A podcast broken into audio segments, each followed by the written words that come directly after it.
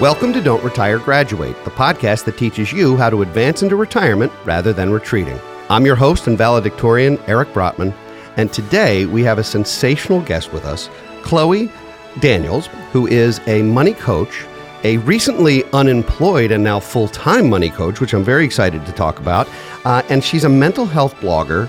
She's involved in financial coaching, and she's going to help us with the intersection of mental health and financial wellness. Chloe, welcome to the show. Thank you so much. Excited to be here and excited to talk about money and mental health. Well, the, the timing couldn't be better because this week is uh, it features World Mental Health Day, October 10. And I want to hear a little bit about that and how that has influenced your work. But first, I'd like to get to know you a little bit. Tell uh, our audience a little bit about you and, and how you got to, to where you are today. Yeah, for sure. So I kind of have a not very linear path for sure. And I started my blog, Clobare, back in 2017 when I was dealing with some pretty heavy mental health issues. I had PTSD that I didn't know I had. I was struggling with that pretty much daily, and I finally decided to go and see a therapist. And around the same time that I decided to go see a therapist to work on whatever this thing was that I didn't know what it was, um, I also decided to start a blog um, because at the time in my life, I really was struggling with this needing purpose. Um, I had just moved to Chicago from China. Um, and I lived in actually Wuhan, China, oddly enough, which was not famous back when I lived there. Um, it's famous now, Chloe. It is famous now. it's definitely famous now. Um, but I had just uh, moved from China to Chicago. And when I lived in China, I had had a blog called Chloe Does China. And like it was my world. It was something that I really enjoyed doing. I loved the engaging factor, connecting with people all around the world and things like that. And when I moved to Chicago, I wasn't really sure what I wanted to do. You know, I had found my my stride working a 9 to 5, but I wasn't really happy doing what I was doing. And so I just went back to what I knew made me happy and that was blogging. So when I started blogging, because the thing that was most present in my life at that time was dealing with my mental health and kind of figure, just kind of figuring out life, you know, in your mid 20s, you're just kind of like figuring out who you are and what makes you happy and what you want to do with your time. And um, so I started blogging about therapy and I started blogging about my struggles. And, and what was really cool is, you know, I started connecting with all of these people who are like, it's so nice to hear somebody talk about this stuff and and not just focus on the good things. You know, there's so many bloggers out there that are like fashion bloggers or you know lifestyle bloggers, and I do lifestyles in air quotes. And it's so often that highlight reel, and mine was kind of the anti highlight reel where I was showing.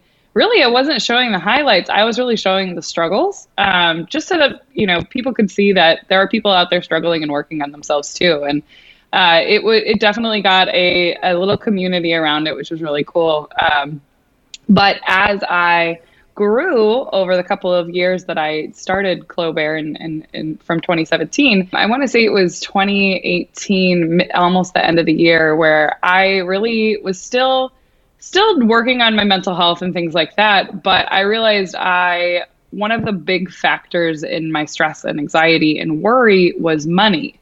And I really couldn't ignore the fact that I was bad with money. So I decided to keep blogging about mental health and personal growth, um, but I decided to also start sharing my budget every month on the internet for everybody to read. So I would literally post everything that I spent money on for the last 30 days just to kind of like keep me accountable and to keep me learning. And when I first started, I had no idea what I was doing. So it's really funny to see the progression of 2018 Chloe to you know 2021 Chloe who is now teaching people about you know personal finances investing and budgeting and all of those things. So it was just kind of a, a journey. And I you know a lot of people when they start off in the personal finance world it's kind of like a rabbit hole and you can't really get out of it once you get into it. And that's what happened for me is I just really became obsessed with it. And as my struggles with mental health kind of diminished and I kind of got a really good handle on it, um, I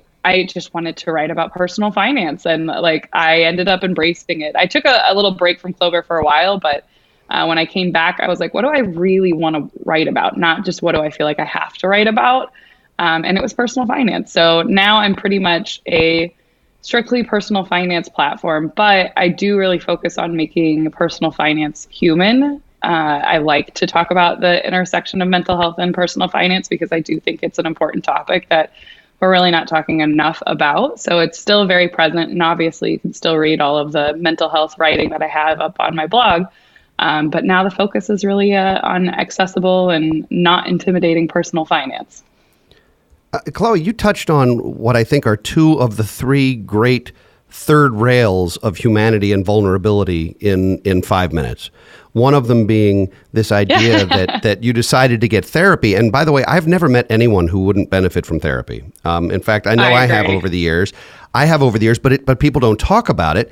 And then the other thing people don't talk about is money, particularly money struggles, because everybody wants to look like they're they're the Joneses you need to cu- keep up with, and that's a very unhealthy thing, but but also incredibly common in a social media world. So those are two. I mean, the only thing you really haven't done is pose for Vogue or something, um, you know, untouched. So if that's coming, uh, I don't know, but that would be the third rail. I mean, literally, you well, have you have mental health, you have financial health, and then you have physical appearance. And other than that, I don't know where else you could be more vulnerable.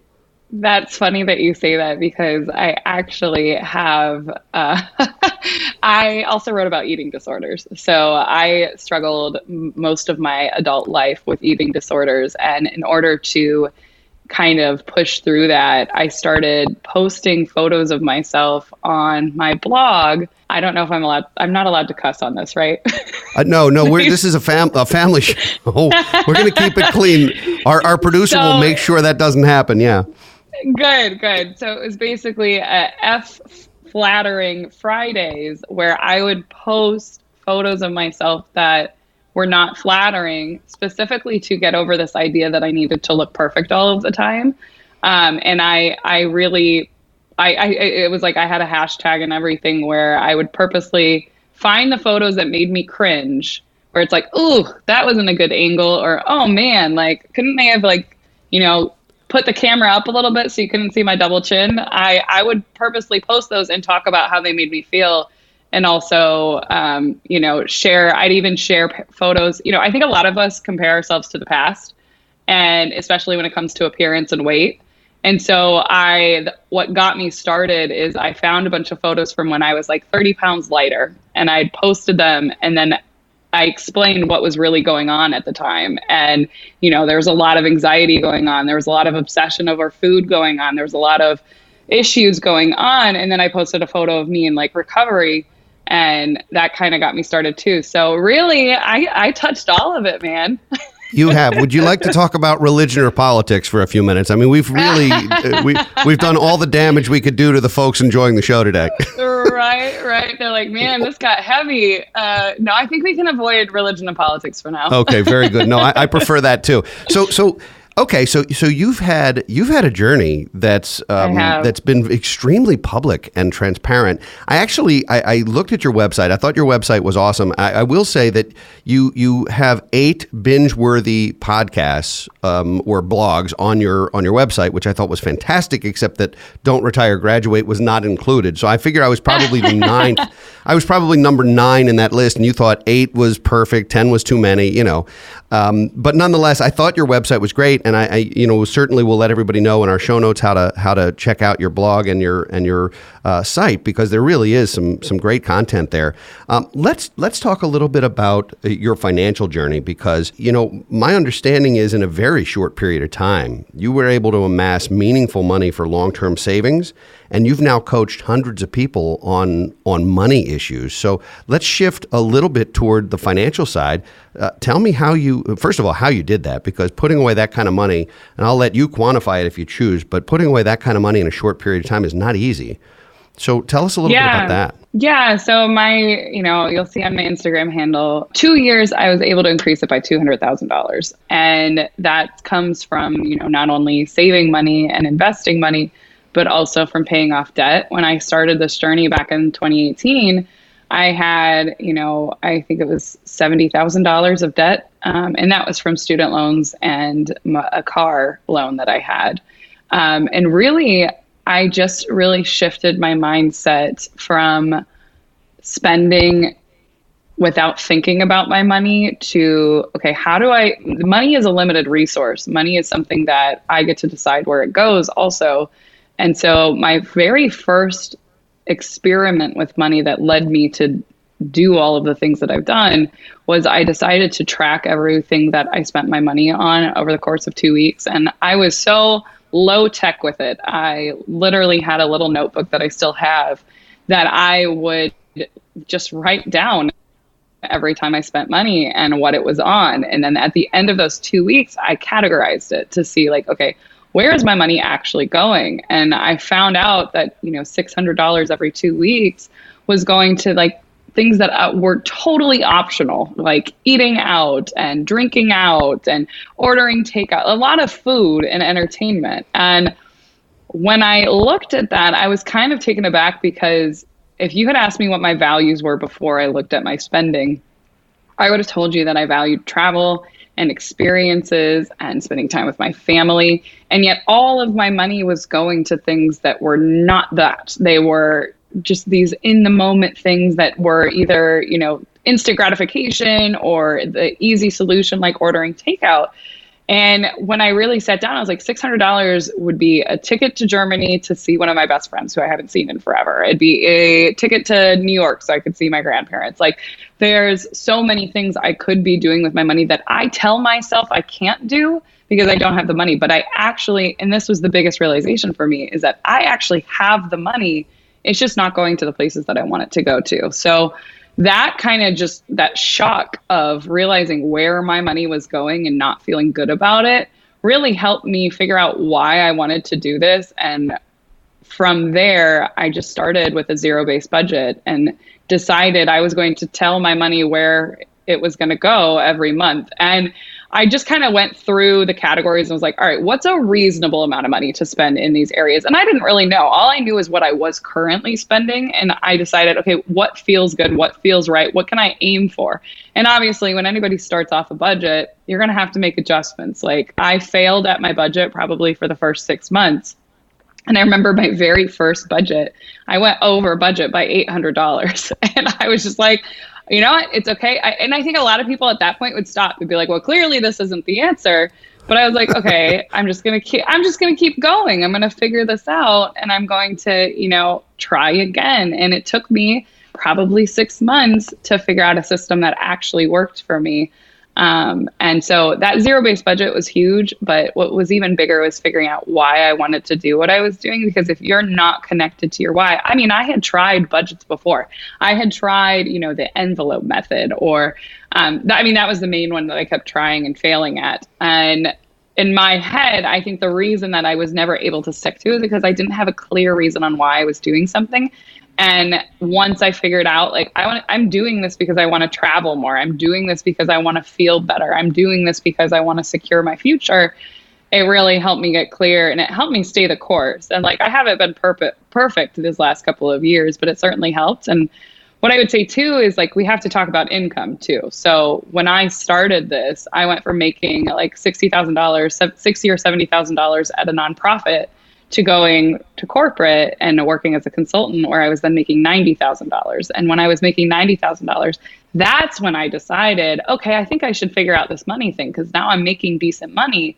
Now I want to make sure it's not just disappearing every month. And so that was definitely a huge part of it. And then in those three years, I was able to take my income from $90,000 to $130,000. So, and that's not even including my side hustles. Then when you look at my side hustles, it's more about $150,000. So increasing income's huge and that's definitely a big part of what allowed me to put away so much money but if i had stuck to you know just spending as i wanted not having a budget all of those things that money would have just be out the door to doordash the same way that it was prior to me actually deciding to track my money. So i think it's a combination of a, a bunch of different things but having that goal when i first started it was like $2000 a month. That's going to go to my debt. That's that i'm going to put that on my debt and i'm not going to you know that's like a bill. That really helped me pay off a lot of debt really quickly. I paid off $40000 in debt in two years. But then i realized in 2020 okay it's not just about paying off debt. It's really about building wealth and that's when in 2022 i decided to just pay the minimums on my student loans and invest that $2000 a month instead And, and you, so you came up with this budget idea, and by, and by the way, I think budget to me is the B word. Uh, you know, I mentioned to you it's a clean show. The B word on this show is budget because most people hate that idea because a budget's like a diet. You know, the, most right. of them you don't stick to; they don't really work. Um, there are the, the why is really the connection. Like, what do you really want, and how do you go get it? Is very different than you know uh, than than how you're making tick marks in your in your notebook every time you you spend something on a coffee. But you did this completely by yourself, right? You weren't being coached. You didn't hire anyone. You just said, "I'm going to figure out my way, and I'm going to do it." Right? Yep, yep. And I probably could have figured it out faster if I had hired somebody, but I'm definitely a DIY person. And I always tell people too, you know, obviously I host classes and I coach people. I always tell people, you can do this yourself. Like I figured this out myself, but some people want to coach, some people want to figure it out faster. Um, so I did a lot of trial and error. And I think that that really helped me learn quickly um, because, you know, I, it was all on me. And I, to be fair, I did a lot of research when I first started, I was really just kind of winging it, but I eventually was like, all right, how are other people doing this? Like, what is, what are systems that people are using? But I always stuck to my same budget. Like, I still did the zero based budget. I still did it, um, you know, on my terms and in my way. But I agree. I think that a lot of people are not going to stick to a budget, especially if you don't have, feel connected to it. Like the 50 30 20 rule i think is a great guideline but at the end of the day those are arbitrary numbers. So if you don't feel connected to the numbers like let's say your where you live is really really important to you and you want to spend more than 30% on your income on where you live but you're willing to cut back on the other things in order to make that happen that's okay. But because you feel connected to why your money is going where it's going and why you want to be spending your money on you know more than 30% on your housing you might be better off and better able to save money on those other things because you know I'm doing this so I can live in this place or I'm doing this because you know I want to put away 50% of my income or things like that. So mine was really focused on my priorities and my values and so I focused on that zero-based values-based budgeting. But I would say too, you know, I'm one of the weird people who likes data. Like I like seeing where every dollar is going. I would say not many people are that way in that they actually care to see the numbers and they care to track. I mean, three years in, I'm still tracking every day, but there's other ways to do it. And I think that that's where it is nice that there's so many people out there talking about personal finance because if you don't want to do a zero based budget, you can try an anti budget, you can try a three bucket approach, you can try all of these other things and figure out what really works for you. I, I, think we're we're kindred spirits in a couple of ways. Actually, quite a few of them. Um, one of which is I like data too. So I'm I'm a devotee of Quicken, and have been tracking personal finance expenses for myself and our family and so forth for uh, better than two decades and the trends are interesting too. Once you have uh, some yeah. history, the trends are fascinating, and and you realize that you are making trade offs when suddenly you're paying tuition instead of uh, instead of a certain vacation, or you're you're making decisions right. one way or the other. Um, and I, I, love the data.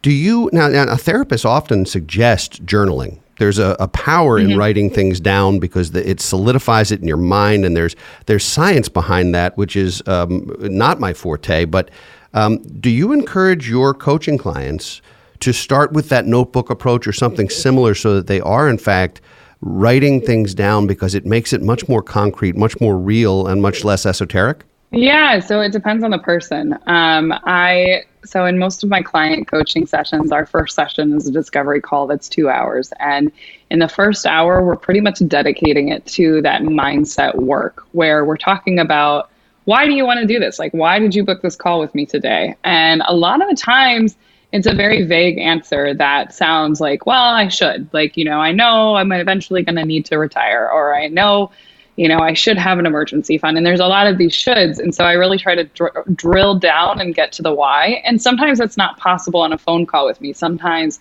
their homework is I need you to go through these questions and, and really think about it. Like, why do you want to do this? How is your life going to be different once your money is no longer an issue? What are you going to do with your free time? How do you envision your ideal life? And those things, I always encourage them to write it down because I think it helps, like you said, solidify it, but also it's something you can go back to. So whenever you know you're wanting to fall off the wagon of whatever plan you put in place for yourself you go back to that why and it keeps you going and having it written down somewhere and i always say too doesn't have to be writing it down. Maybe your platform is making a vision board. Maybe you prefer drawing things. Maybe you prefer whatever it is you can do that but just make sure that you are connecting to it in a way that's real. And i would say too we also talk about you know their background and any of the you know fears or anxieties that they have around money. And there are definitely times where i've recommended okay i need you to go back to this and really you know figure it out and and work through some of these questions to really get to the root of it and another one that i have a lot of clients who have a difficult time answering this question is what that like what are your values and what are the things more importantly that you don't value and I think it's interesting. I would have thought prior to being asked and prior to asking myself that that I would have had a very easy quick answer.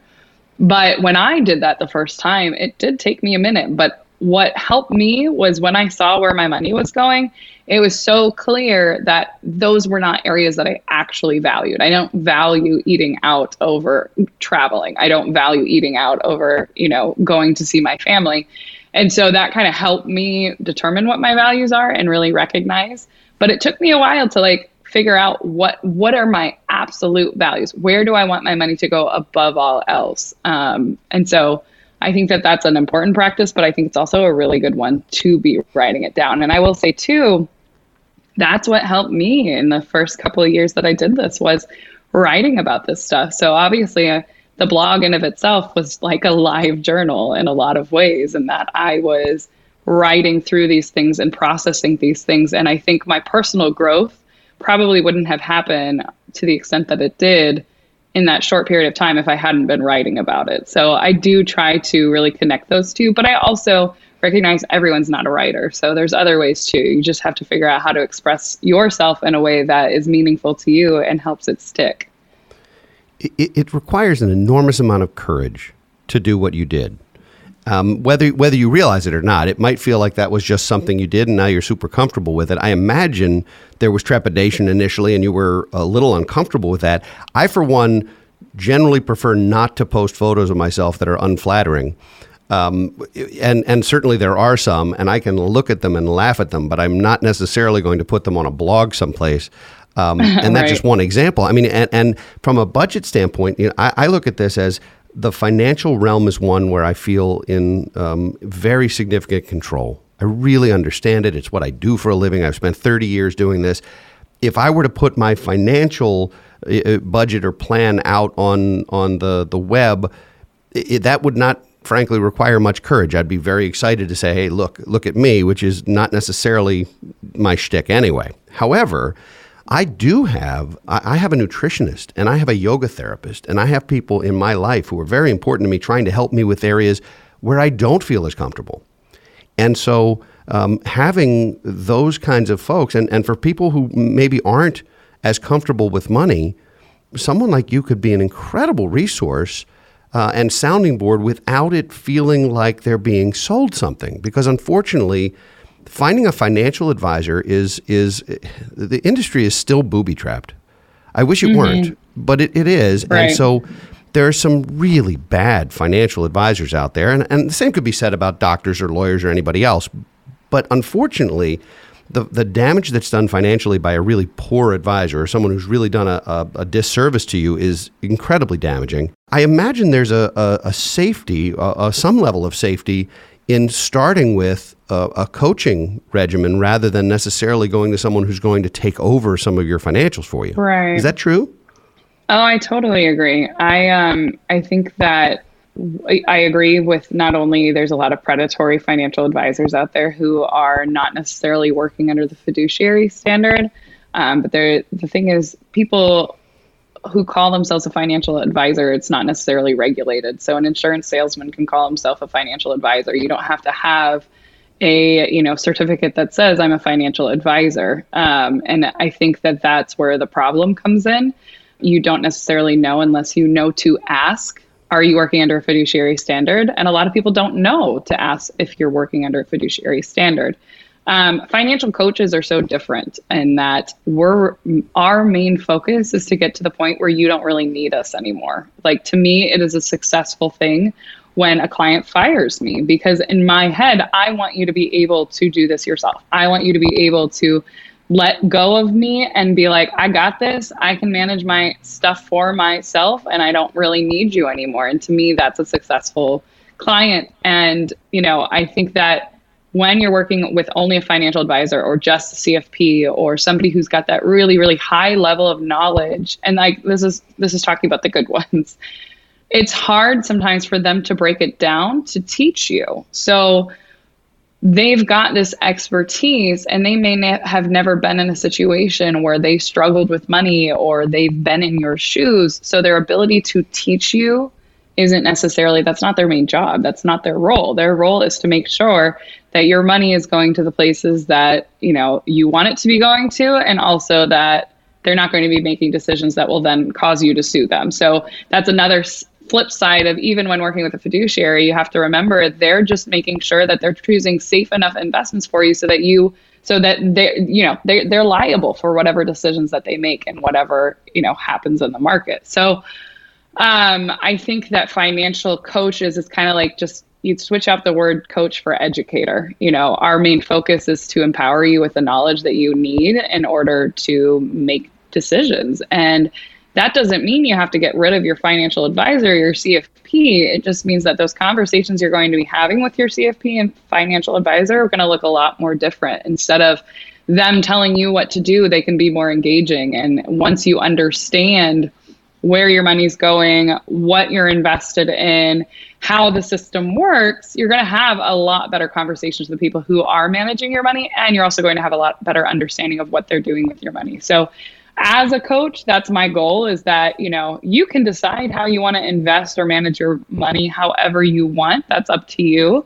But I want you to at least be aware and make an educated decision on whatever it is, whether you use a robo advisor, a financial advisor, whether you manage your investments yourself you know, at least you have that base knowledge to make informed decisions. I love that. I think you encapsulated the the essence of the difference between coaching and advising um, and certainly highlighted. We could do a full show on um, on how to spot maybe a financial advisor who's not actually a financial advisor. It's a different topic and a different show, but but a valuable one.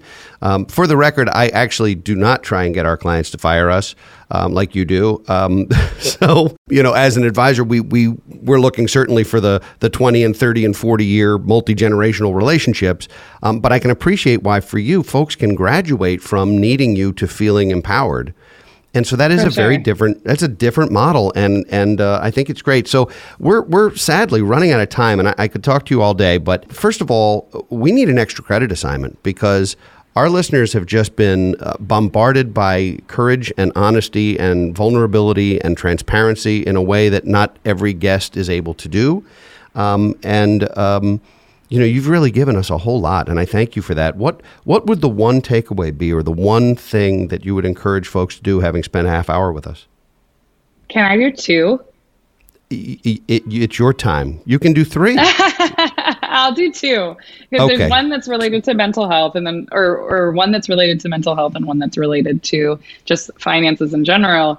Um, so the first one, I would say really get clear on your why. Like if you're listening to this and you haven't started your money journey or you've been sticking to a budget or trying to stick to a budget and you failed over and over again, really get to the root of why you're doing this. Because what I have found is if you're not clear on that why, it's not gonna like you're it's not it's just not gonna work. It's not gonna stick. So I think that that's really important. Um, the other thing I would say is if you're invested in an IRA or a Roth IRA or a 401k, go look at your IRA or your 401k to make sure you have actually purchased investments.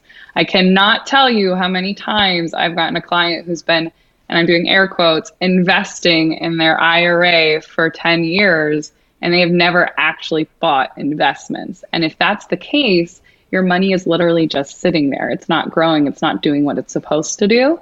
So do yourself a favor and go look and make sure that you actually purchased investments. Great actionable advice. Where can people find out more about you and your website and your blog and your business? Yeah, so uh, you can find me everywhere um, at Clobare Money Coach. So if you go to Instagram, I'm at Clobare Money Coach. That's probably my biggest platform, although TikTok is really taken off. Um, so, uh, but it's C L O B A R E, uh, not B E A R. So find me everywhere there. That's great, uh, Chloe. You've been an amazing guest, uh, and I, I, failed to mention. I think that that just recently you quit your nine to five, you quit your corporate job, and are now doing coaching full time. Um, I congratulate you on that. That's amazing. It's an incredible step in your journey, both financially and professionally. And it means you can help a whole lot more people. And so I, I wish you incredible continued success. Uh, if you ever decide to expand your website to more than eight binge-worthy shows, I hope I can I can be seriously considered for that. Especially now that you've been a guest, you know. But it's been great having you, and I and I thank you so much for this. And World Mental Health Day, real fast. Tell us a little bit about the objective of that. Uh, World Mental Health Day, I believe, is just supposed to be spreading awareness on the importance of taking care of your mental health as well as going out and getting the help that you need. So, a great way to celebrate it is to, if you've been looking on getting that therapist forever or you've been waiting on finally looking for the right therapist, it's a, a good day to go ahead and just do it. But it's really supposed to be spreading the awareness on, you know, getting the help that you need and destigmatizing dealing with mental health. See that? You gave three extra credit assignments. I knew you would. You're an overachiever. The third one, it. the third one. See that? I tricked you into doing. It. No, it's fine. Um, Chloe, you've been an awesome guest. Thank you so much for being on Don't Retire, Graduate. Thank you so much for having me. This is a blast. And we'd like to thank all of our listeners for listening to today's show. If you like what you hear, please subscribe to our podcast and leave a review on Apple Podcasts or wherever you listen to your favorite shows. Don't Retire, Graduate is a book available in print, Kindle, and audio formats and a workbook with all the exercises to help you build your own financial freedom plan. For more information, go to brotmanmedia.com or buy your copy and leave us a review on Amazon. Please also check out our online financial literacy education courses at bfguniversity.com. We'll be back next week with another installment of Office Hours and in two weeks with another engaging guest. For now, this is your host, Eric Brotman, reminding you don't retire, graduate. From this day forward, let us begin changing the way we view retirement. Today, I implore you don't retire, graduate. Visit our website at brotmanmedia.com to subscribe. And please like us and post comments on social media. Securities offered through Kestra Investment Services LLC, Kestra IS, member FINRA SIPC. Investment advisory services offered through Kestra Advisory Services LLC, Kestra AS, an affiliate of Kestra IS. Kestra IS or Kestra AS are not affiliated with Brotman Financial or any other entity discussed. Imagine how fast we could solve the world's biggest problems if more SaaS startups would gain traction sooner. Welcome to the Tech Entrepreneur on a Mission podcast. This podcast is dedicated to sharing experiences from B2B SaaS CEOs who are going above and beyond to deliver change that is noticed. You will hear their secrets and learn what is required to build a SaaS business that the world starts talking about and keeps talking about, and how to overcome the roadblocks to do so.